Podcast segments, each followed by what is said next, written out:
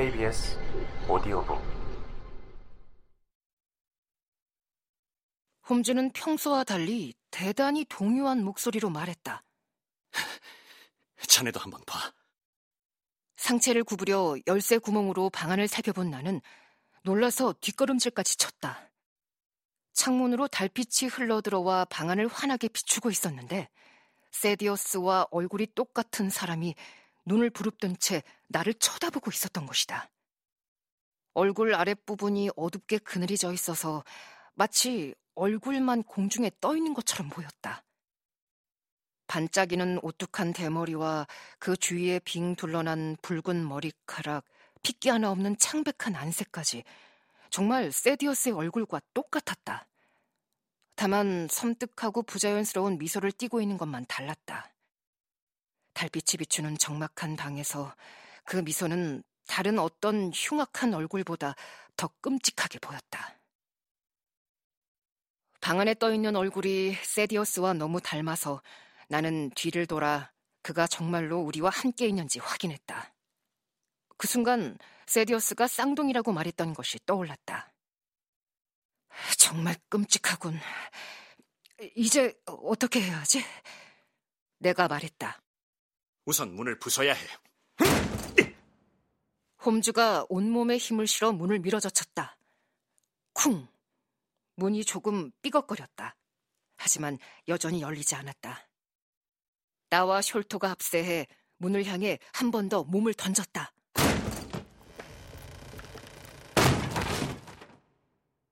순간 문짝이 바닥으로 나가 떨어졌고 우리는 바솔로뮤 숄토의 방으로 들어섰다. 방 안은 마치 화학 실험실 같았다. 문의 맞은편 벽에는 유리 뚜껑을 씌운 병들이 두 줄로 세워져 있었고 탁자 위에는 분젠 버너와 시험관, 증류기들이 어지럽게 널브러져 있었다. 구석에는 산성물질을 담은 대형 유리병들이 여러 개의 고리버들 바구니에 담겨 있었는데 그중 하나의 유리병이 깨졌는지 검은 액체 한 줄기가 흘러나와 있었다. 그 때문에 방 안에서는 타르처럼 코를 찌르는 악취가 진동했다. 방 한쪽에 사다리 하나가 놓여 있었고 주위에는 벽토 부스러기와 웻가지들이 지저분하게 쌓여 있었다. 사다리가 닿은 천장을 보니 사람 하나가 드나들 수 있을 정도의 구멍이 뚫려 있었다. 사다리 아래쪽에는 둘둘 감긴 긴 밧줄이 아무렇게나 한 대 버려져 있었다. 그리고 탁자 옆에 나무로 만든 안락 의자에 이 저택의 주인이 흉측한 얼굴로 앉아 있었다. 고개가 왼쪽으로 꺾여 있었고 얼굴에는 소름이 쭉 끼치는 뜬모를 미소를 띠고 있었다. 몸이 차갑게 굳어 있는 것으로 보아 사망한 지 오래된 것이 분명했다. 그런데 뒤틀린 것은 얼굴만이 아니었다. 팔다리 모두 아주 기묘한 형태로 뒤틀려 있었다. 한 손은 탁자 위에 올려져 있었는데 거기에 이상하게 생긴 물건이 놓여 있었다. 결이 고운 갈색 지팡이였다. 머리 부분에 굵은 끈으로 돌멩이를 조잡하게 여러 번 묶어 마치 망치처럼 보였다. 그리고 지팡이 옆에 놓인 찢어진 종이에는 어떤 글귀가 아무렇게나 휘갈겨 쓰여 있었다. 홈즈는 메모를 힐끔 보더니 나에게 건넸다. 이것 좀 봐. 그가 의미심장한 표정으로 눈을 치켜뜨며 말했다. 나는 램프 불빛 아래서 글귀를 읽었다. 내 사람의 소명. 공포의 전율에 온몸이 부르르 떨렸다. 맙소사. 도, 도대체 이게 무슨 뜻이란 말이야? 나는 떨리는 목소리로 말했다. 살인이지. 응. 홈즈는 시체 가까이 몸을 굽히며 대답했다. 아, 바로 이거야. 이것 좀 봐. 그는 손가락으로 시체의 귀 바로 위쪽을 가리켰다. 자세히 들여다보니 그곳에 길고 검은 가시 같은 게 꽂혀 있었다.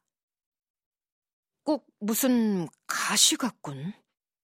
내가 말했다. 바로 그거야. 자네가 뽑아봐. 독침일 수도 있으니 조심해. 나는 엄지손가락과 집게손가락으로 가시를 신중히 집어 올렸다. 피부에 거의 흔적이 남지 않을 정도로 쉽게 빠졌지만 가시를 뽑은 자리에 아주 소량의 피가 맺혔다. 하, 모든 게 다 수수께끼 같아. 사건이 해결될 기미는 보이지 않고 오히려 점점 더 미궁 속으로 빠져드는 기분이야. 아니, 그 반대지. 매 순간 모든 게 분명해지고 있어.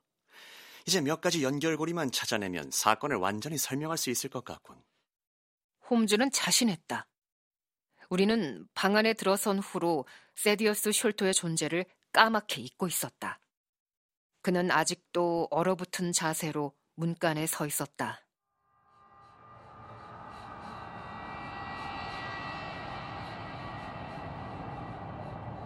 공포에 질린 숄토는 두 손을 부르진 채 신음을 내뱉고 있었다. 그러다가 갑자기 날카로운 목소리로 커다랗게 소리쳤다. 보물이 사라졌어! 누가 보물을 훔쳐갔어! 천장에 구멍이 뚫려 있죠. 그곳에서 형과 함께 보물을 내렸어요. 제가 그 일을 도왔단 말입니다. 이, 이, 이 형을 마지막으로 본 사람이 바로 바로 저예요. 어젯밤 제가 이곳을 떠날 때 형이 안쪽에서 방문을 잠갔어요. 그게 정확히 몇 시였습니까? 10시 정각이었어요.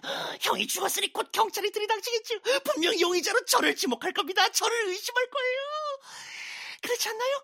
물론 선생님들께서는 제가 그랬다고 생각하지 않겠죠. 만일 제가 그랬다면 선생님들은 이곳으로 데리고 왔겠습니까? 아이고, 이런 저을 미치겠고, 야! 숄터는 발작을 일으키듯 팔을 부들부들 떨며 발을 동동 굴러댔다. 음, 셜터 씨. 당신은 형을 죽일 이유가 없습니다. 홈즈가 숄토의 어깨에 손을 올리며 말했다. 이제부터 내 말대로 하십시오. 우선 곧장 경찰서로 가서 신고한 후 수사에 무조건 협조하십시오. 우리는 여기서 당신이 돌아올 때까지 기다리고 있겠습니다. 키 작은 남자는 반쯤 정신이 나간 상태로 알겠다고 대답하고는 방을 나갔다. 그가 어둠 속에서 비틀거리며 계단을 내려가는 소리가 들렸다.